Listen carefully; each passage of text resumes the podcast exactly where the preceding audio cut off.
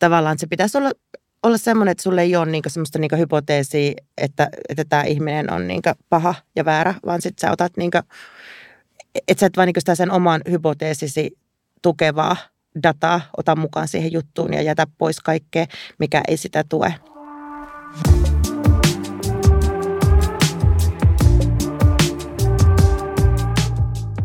Kuuntelet Suomen lehdistön virhepodcastia.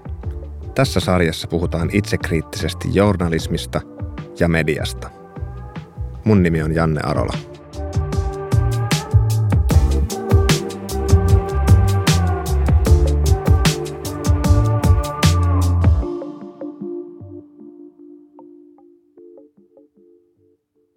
Toimittaja Sanna Ukkola, minkä journalistisen virheen haluat tunnustaa?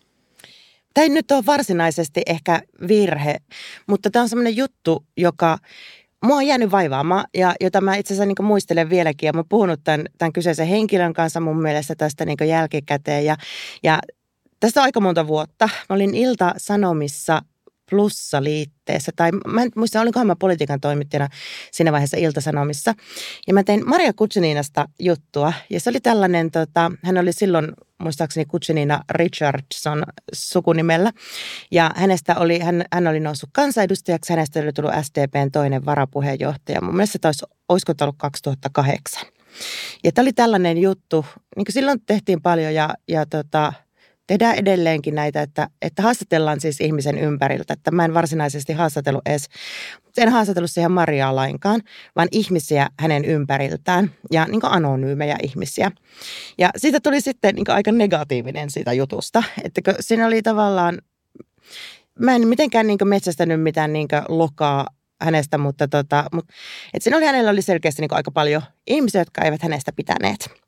Ja hitsikö mä olisin saanut sen jutun nyt katsottavaksi, että mä olisin tarkemmin muistanut, että mitä kaikkea siinä oli, mutta mä en nyt onnistunut sitä tuolta sanoma-arkistoista saamaan. Mutta mä vaan muistan, että se oli niinku turhan negatiivinen mun mielestä siihen hänen niinku vaikutusvaltaansa nähden, että hän oli, hän oli toinen varapuheenjohtaja siinä vaiheessa, ei ollut silloin edes ministeri, koska hänestä tuli peruspalveluministeri vasta myöhemmin ja mennyt enää silloin iltasanomissa. Ja se jäi mua jotenkin niinku häiritseen. Ja tota, Mariahan ei niinku itse mitenkään suhtautunut siihen, eikä sanonut, se oli muistaakseni plussan kansi juttu vielä Iltasanomissa, että se oli aika näyttävästi ja, ja tota isolla, isolla se juttu. Mutta että mä nykyään tavallaan, että kun mä katson tätä mediakenttää ja katson näitä tämän, tämän tyyppisiä niin anonyymejä juttuja ja anonyymien lähteiden käyttöä silloin, kun puhutaan niin yhdestä yksittäisestä henkilöstä, niin mä suhtaudun niihin pikkasen kriittisesti. Mä en välttämättä niin pidä pidän niistä. Että ymmärrän toki sen, että anonyymiä lähteitä tietysti niin toimittaja tarvitsee työssään ja se on niin koko journalismin ydin on tämä niin lähdesuoja ja anonyymien lähteiden käyttäminen. Mutta että siinä vaiheessa, kun niin hyökätään yhtä ihmistä kohtaan tai se on niin hyvinkin vahvasti kriittinen se juttu, niin siinä on niin äärimmäisen varovainen. Ja tässä on niin kuin, niin useampiakin tämmöisiä esimerkkejä, jotka on mun mielestä ollut vähän kyseenalaisia. Että, tota, että niitä tarvitaan, mutta että niiden kanssa pitää olla tosi varovainen. Muistatko, liittyykö nämä erityisen kriittiset kommentit hänen persoonaansa, hänen asiaosaamiseen tai mihin ne tarkemmin ottaa? Se oli niin persoona, että se ei ollut myöskään e, hänen, niin kuin, se ei liittynyt hänen edes niin työssä pärjäämiseen, vaan ne oli jotain hänen niin työkavereitaan vanhoilta vuosikymmeniltä, jotka eivät olleet hänestä pitäneet. Ja sitten on myöhemmin esimerkiksi kuullut tuota, että kun mun yksi kaveri oli hänen kanssaan samassa duunipaikassa, että kuinka niin hän herätti siellä duunipaikassa niin Ihmiset ei hänestä tykänneet, tietysti koska hän on aika, mä voin kuvitella, että häneltä näyttävä ihminen herättää myös kateutta, varsinkin niin muissa naisissa. Ja se työporukka oli sille jakautunut, että sä oot joko niin Marian puolella tai häntä vastaan. Ja sitten semmoista niin työpaikkajuoruilua, mitä sillä työpaikassa oli ollut niin Mariaa vastaan, että onko hän vienyt nyt niin kahvikuppeja tai onko hän jättänyt kahvikupit ja muut joutuu korjaamaan. Tämmöistä ihan pientä, mutta että, että se oli ollut semmoista niin simputusta ja kiusaamista. Että mä oon niin kuullut myöhemmin, että, ja voin kuvitella, että hän herättää ihmisissä myös, hän on kunnianhimoinen ihminen, joka niin näyttää näyttää, näyttää kauniilta, on hirveän fiksu, niin tota, herättää myös ihmisissä aggressioita.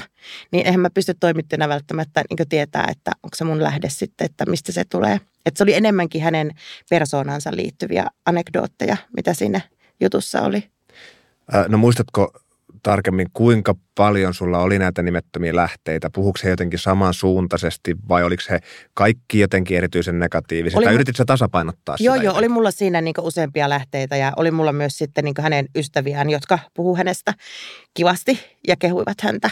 Että ei se ollut silleen, että mä vaan niin etsin niin pelkkää, pelkkää negatiivisia juttuja, mutta että tämmöisiäkin juttuja näkee nykyään. No mitä sä, kun sä teit sitä juttua, niin siinähän oli tietty joku näkökulma. Niin muistatko tarkemmin, mitä, niin kuin, että ainahan jotain lähdetään tavallaan hakemaan. Tai mitä sä ajattelet, kun sä teit vaikka sen tai oot myöhemmin tehnyt jotain henkilöitä, niin mitä sä lähdet niin kuin hakemaan? Että millä tiedä, perusteella sä päätät, muista. kelle sä soitat Jaa. vaikka? Että millä perusteella sä valikoit ne ihmiset esimerkiksi, että ketkä kertoo sulle tästä kohteesta? Mä en muista siinä, siinä, että mikä se oli se henki, mikä se oli, minkä takia. Mä luulen, että sen takia tietysti, että Maria on oli siinä vaiheessa niin iltapäivälehtiä kiinnostava hahmo, entinen MTV-juontaja, joka sitten oli siis julkisuuden henkilö, joka nousee poliitikoksi ja nousee sitten varapuheenjohtajaksi SDPn kaltaisen puolueeseen, että tehtiin ihan ihan tavallaan henkilö. Olisiko ollut sille, että me oltaisiin pyydetty häneltä haastattelua, mutta hän ei sitten siihen ollut suostunut. En muista tätäkään varmaksi, mutta tota, se oli ihan siis henkilökuva. Ja kyllähän tuommoisia niin tehtiin, tein siinä vaiheessa, kun mä olin kirjoittava toimittaja, että saatoin tehdä. Mä tein itse asiassa – se mua ei kaduttanut tota, 2011 Mitro repojuttu. Mä olin A-studiossa siinä vaiheessa politiikan toimittajana. Ja mä tein, se ei ollut, mä en lähtenyt Mitrosta tekemään mitään, mitään juttua, mutta tota, mä lähdin tekemään, että miten suomalaiset mepit on pärjänneet Brysselissä. Ja mä haastattelin siihen sitten niin näitä virkamiehiä Brysselistä ja toimittajia ja loppareita. Ja niitä oli siis kymmeniä, ketä mä haastattelin näiden meppien ympäriltä. Ja sitten mulla oli jotain niin tiettyjä kategorioita, että, että substanssiosaaminen ja yhteistyökyky ja jotain tällaisia. Ja kävin niin kaikki läpi. Ja yhtäkkiä mulle alkaa niin useat henkilöt alkaa sanoa, että Mitro Repo käyttäytyy epäasiallisesti naisia kohtaan. Ja sitten kun näitä, näitä niin tuli tosi paljon, niin tota, sitten mä ajattelin, että no tässähän on sitten niin uutinen. Ja niinhän siinä oli, että lopulta siinä oli sitten 13 niin EU-parlamentissa työskentelevää ihmistä, jotka kertoi, että Mitro Repo olisi käyttäytynyt niin ahdistavasti joko heitä kohtaan tai sitten, että he ovat olleet itse todistamassa tämmöistä tilannetta. Ja silloin se oli niin vahva se, se tavallaan se todistusaineessa, me käytiin päätoimittajan kanssa sitä läpi, että mitä tälle tehdään, niin sitten me tehtiin siitä se juttu. Että se oli musta niin ihan ok, että se mua ei jäänyt silleen haittaamaan tai häiritsemään, koska se oli niin, niin vahvaa se, ja se oli, ne oli niin raskaita ne syytökset häntä kohtaan. Jos Maria Guseninasta ihmiset olisi puhunut omalla nimellään, niin olisi se suhtanut siihen niin kuin eri tavalla? Siihen, mitä no tietysti tulee. musta se, että jos tehdään tällainen juttu, että hyvinkin niin kyseenalaistava juttu tai aggressiivinen juttu jostain henkilöstä, niin olisi hyvä puhua omalla nimellä. Muutenhan se on tämmöistä niin kivillä heittelyä puskasta. Mutta että totta kai niin jossain tietyissä tilanteissa, esimerkiksi jos puhutaan jostain seksuaalisesta ahdistelusta, niin se on hyvin vaikeaa. Että mä ymmärrän kyllä, että, että tehdään näitä juttuja ja käytetään nimettömiä lähteitä, että mä en sinällään niitä nimettömiä lähteitä. Ne on täysin niin välttämättömiä journalismissa tietysti. Mutta että perään kuulutan sellaista tuota, aikamoista tarkkuutta. Että nyt esimerkiksi tämä Ville Rydman keissi, joka perustuu niin aika pitkälti, siinä taisi olla seitsemän nimetöntä lähdettä ja kaksi nimellistä lähdettä ja sehän on nyt, nyt tuolla tuota oikeusprosesseissa, niin siinä oli mun mielestä ongelmia siinä jutussa juurikin tota, liittyen siihen Ville, Villen kuulemiseen. Että siinä oli näitä naisia, joita oli haastateltu ja olihan sinne niin sama-aikainen kuuleminen, että kyllähän siinä Rydmaniakin kuultiin, mutta tota, ei mun mielestä riittävästi. Että mä en saanut sitä niin Villen omaa pointtia niin mä en saanut tolkkua siitä sen Hesarin jutun perusteella, että mä luin sitten, kun myöhemmin luin sen Rydmanin oman blogin tästä aiheesta, niin siinä se hänen puolustuksensa tuli ihan toisella tavalla, että hän tuli kuulluksi, äh, tai se hänen puolustuksensa tuli ihan toisella tavalla niin nähtäväksi kuin siitä Hesarin jutusta.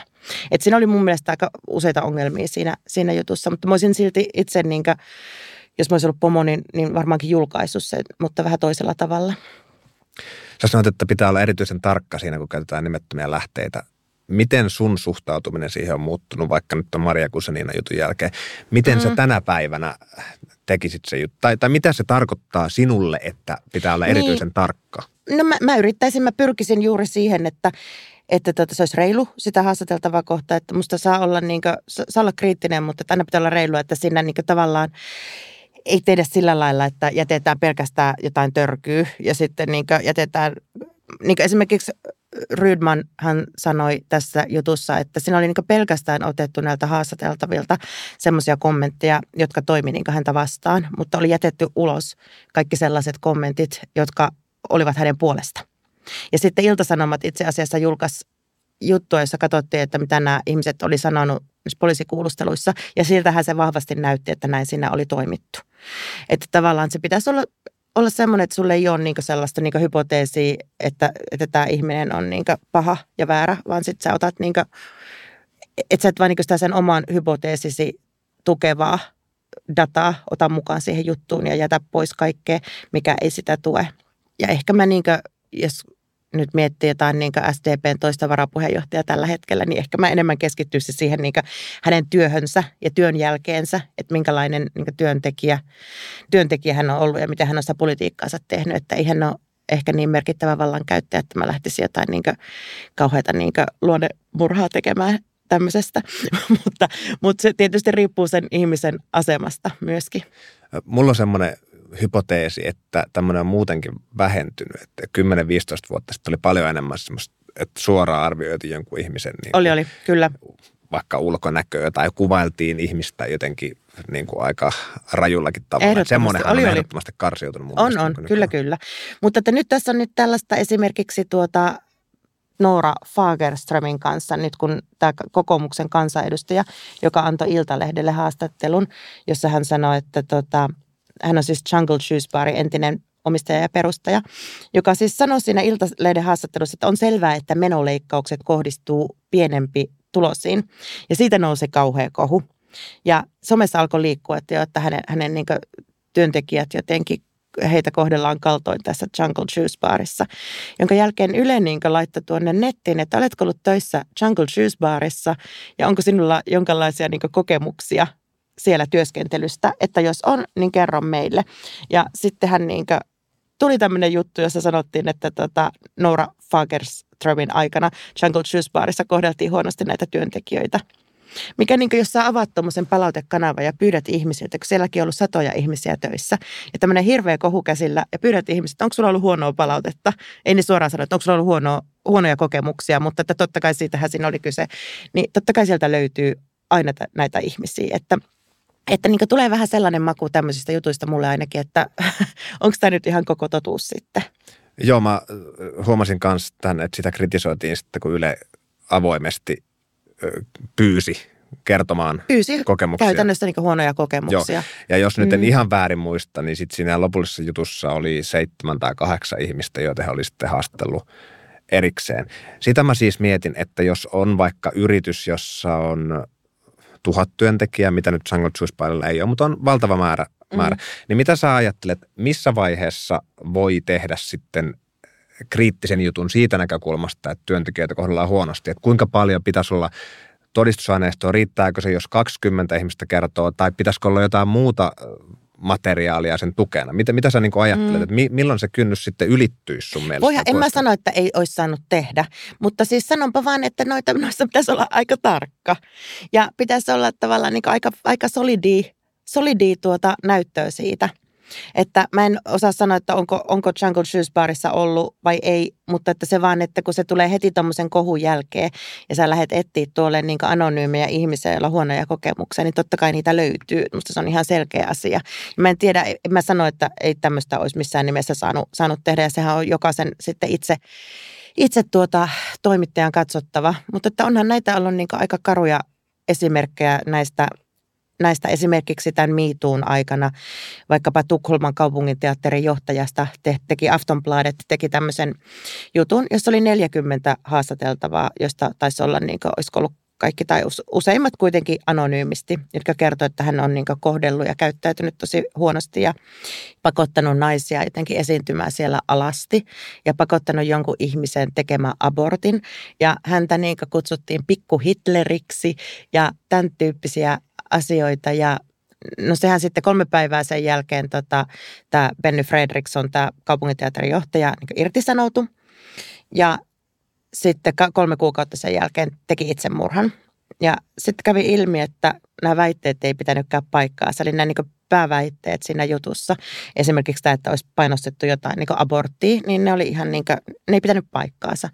Ja tota, Aftonbladet joutui sitten maksaa siitä jotain sakkoja ja perusteettomien nimettömien väitteiden julkaisemisesta. Mutta se oli liian myöhäistä siinä vaiheessa, kun se ihminen oli kuollut. Ja meilläkin ollut näitä niin Tomi Metsäketo-juttuja, että kun ihmiset syyttää häntä jostain ja sitten joku lehti tekee siitä juttua ja sitten käykin ilmi, että, että nämä ei ilmeisesti pitänyt paikkaansa ja nämä naiset saa sitten itse asiassa niin kunnianloukkaussyytteet.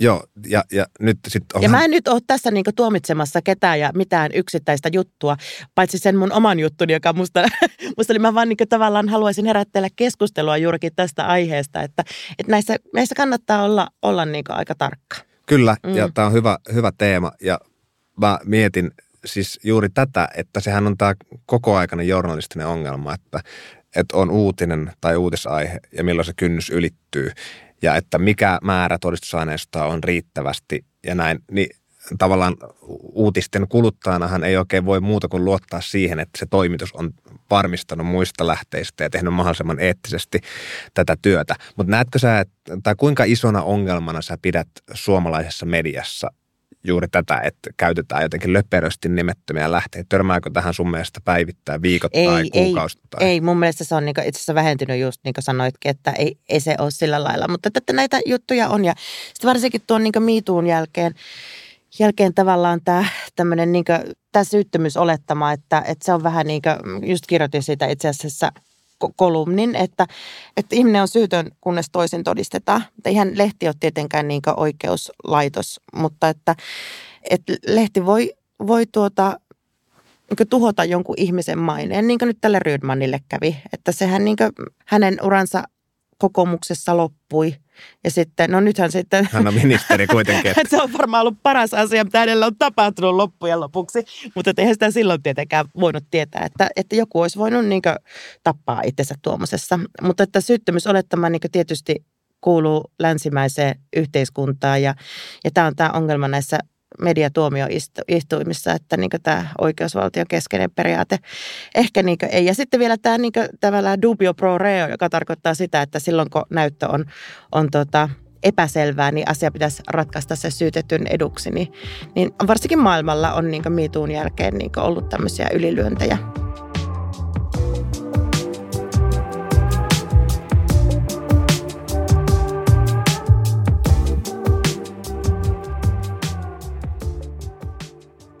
Mulle herää tällainen kysymys, kun Suomen hallitus on ollut nyt sitten erilaisten kohujen keskellä ja hirveän paljon ministeritkään ei esimerkiksi ole suostunut haastatteluihin median kanssa, ainakaan sen pahimman kohun aikaa. Ja sitten poliitikot kirjoittaa nimenomaan blogeihinsa vaikka pitkiä, pitkiä tota sepustuksia siitä, mitä on tapahtunut.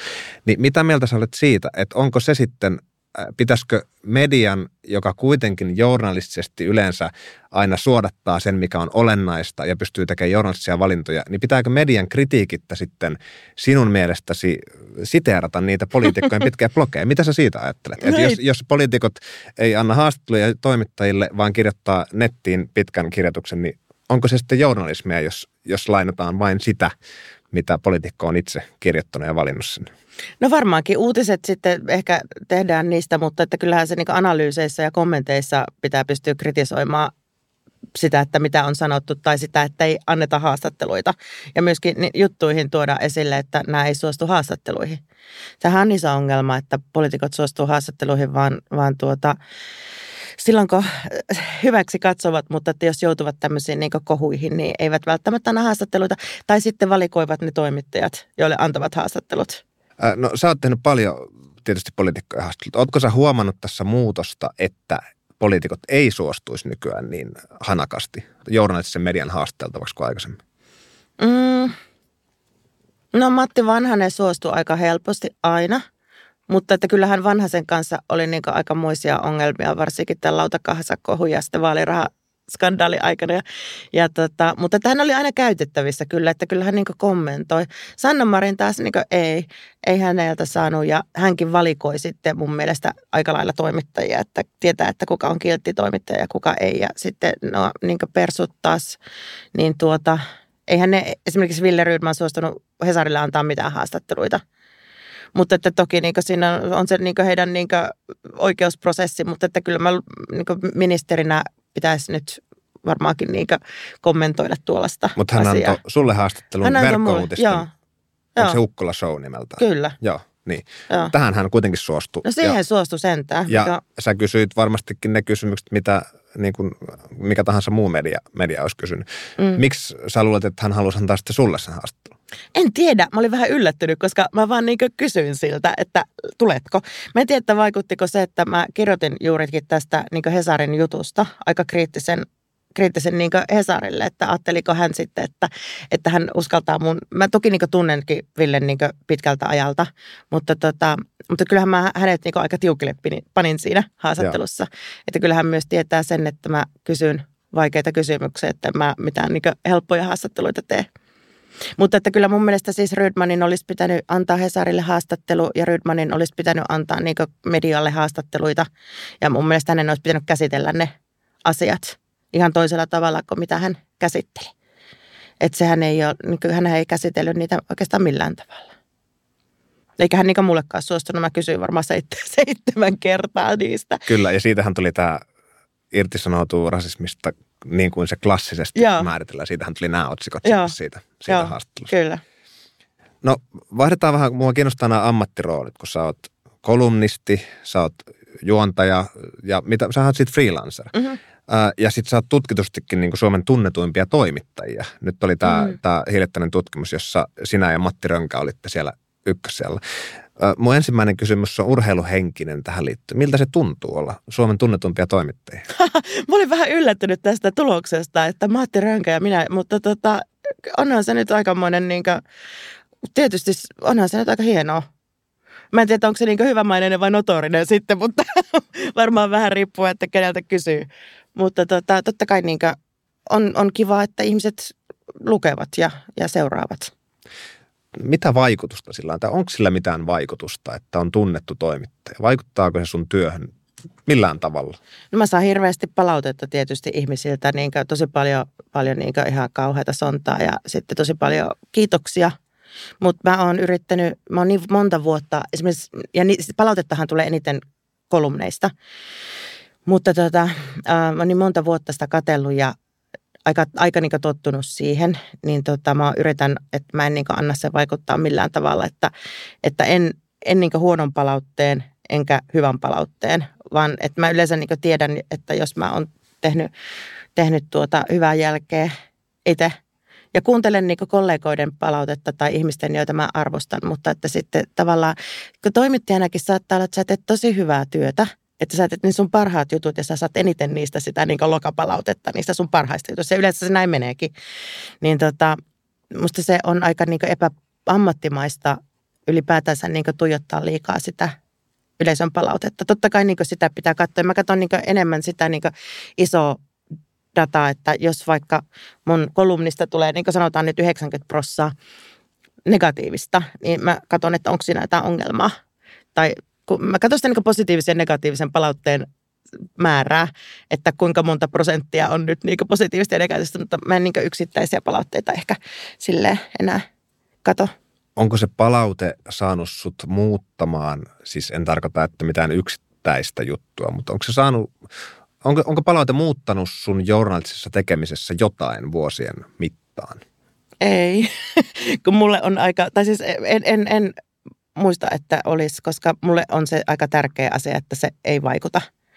Ja se on ollut niin välillä, mulla on ollut joskus niin hankalaa sen kanssa, mutta että mä pyrin, että mä en anna sen vaikuttaa millään tavalla se, että miten mä kirjoitan. Koska jos mä antaisin sen vaikuttaa, niin mä en pystyisi kohta kirjoittaa yhtään mitään.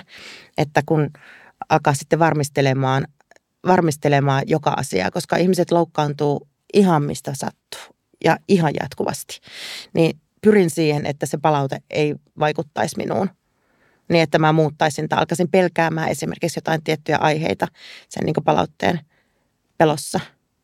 Koetko, että sulla on jotenkin suurempi vastuu, kun olet noin tunnettu ja luettu toimittaja? No joo, kyllä mä niin aika paljon mietin sitä, että, että, että tuota, no esimerkiksi nyt viime kolumnissa, niin siinä oli yksi, mä mainitsin tuon, tuon tota, mä puhuin tuosta Mitu-tuomioistuimesta, juuri tästä samasta aiheesta itse asiassa, mistä nyt täällä puhutaan.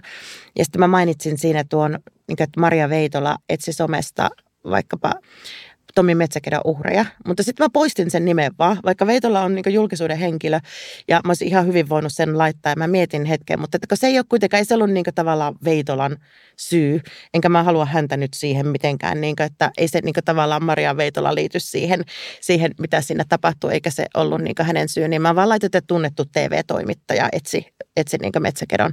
Että kyllä mä aika paljon mietin tämän tyyppisiä asioita, että missä tilanteissa mä mainitsen nimeä ja missä tilanteissa en. Ja usein mä, mä en sitten välttämättä mainitse nimiä, jos ei ole riittävän tunnettu henkilö, jos mä negatiivisessa yhteydessä heidät mainitsen. No mua kiinnostaa nämä ammattiroolit. Siis kun kolumnistin rooli on kolumnistin rooli. Se on niin varmaan, tai tietysti hyvin erityyppinen rooli kuin sun monet muut työt voi olla.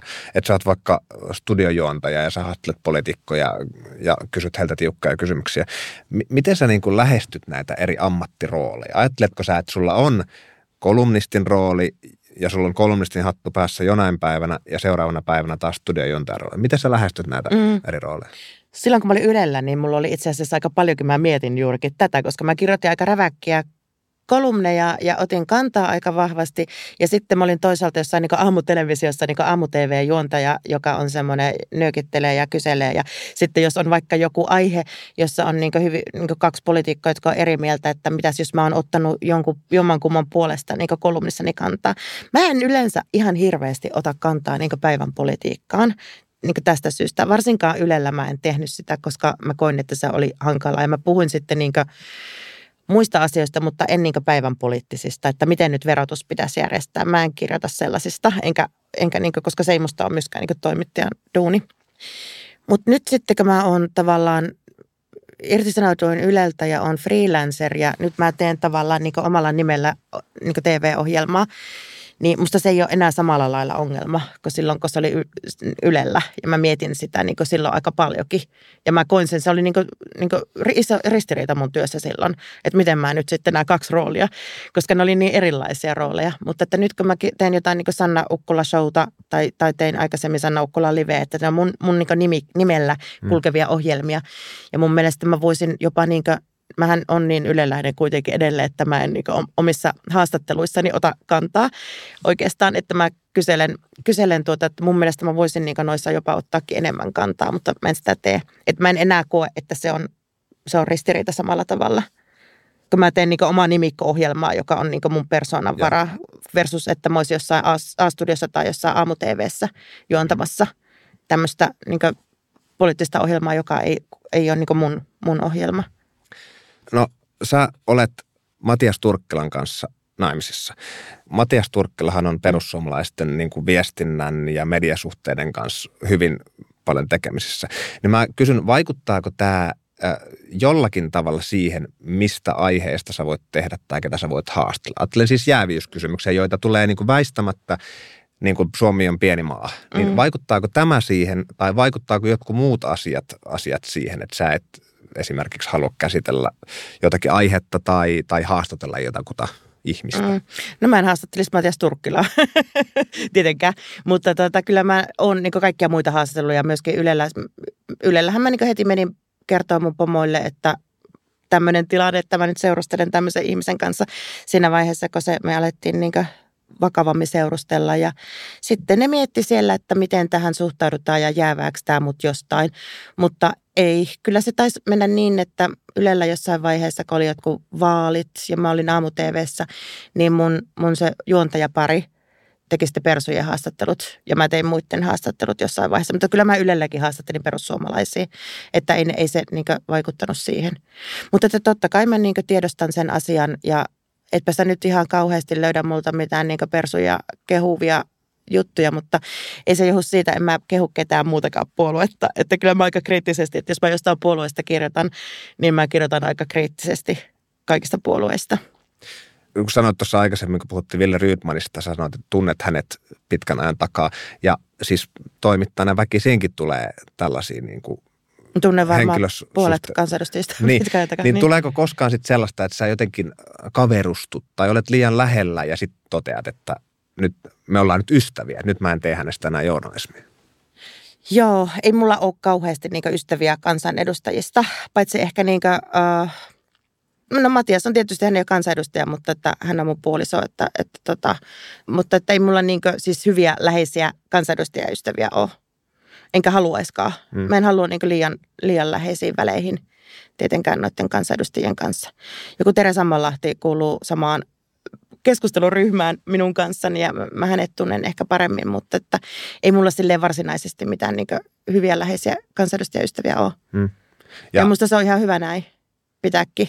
Joo, ja Tere Sammanlahden kanssa ei, et ole jotenkin niin ystävä, että et voisi häntä niin kuin haastella poliittisista asioista. En koe sillä lailla, että en voisi Tereä haastatella. En.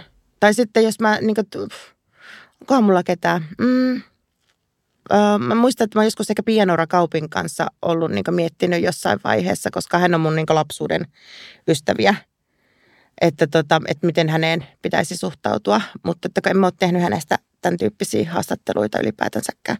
Ja jos mä kokisin, että mä en pystyisi tekemään journalistista haastattelua, niin sitten mä en varmaan haastattelisi ihmistä. Mutta aika hyvin mun mielestä niin poliitikot nyt ymmärtääkin, että heitä sitten haastetaan. Hmm. Ei he niin siitä pahakseen, jos sä oot reilu.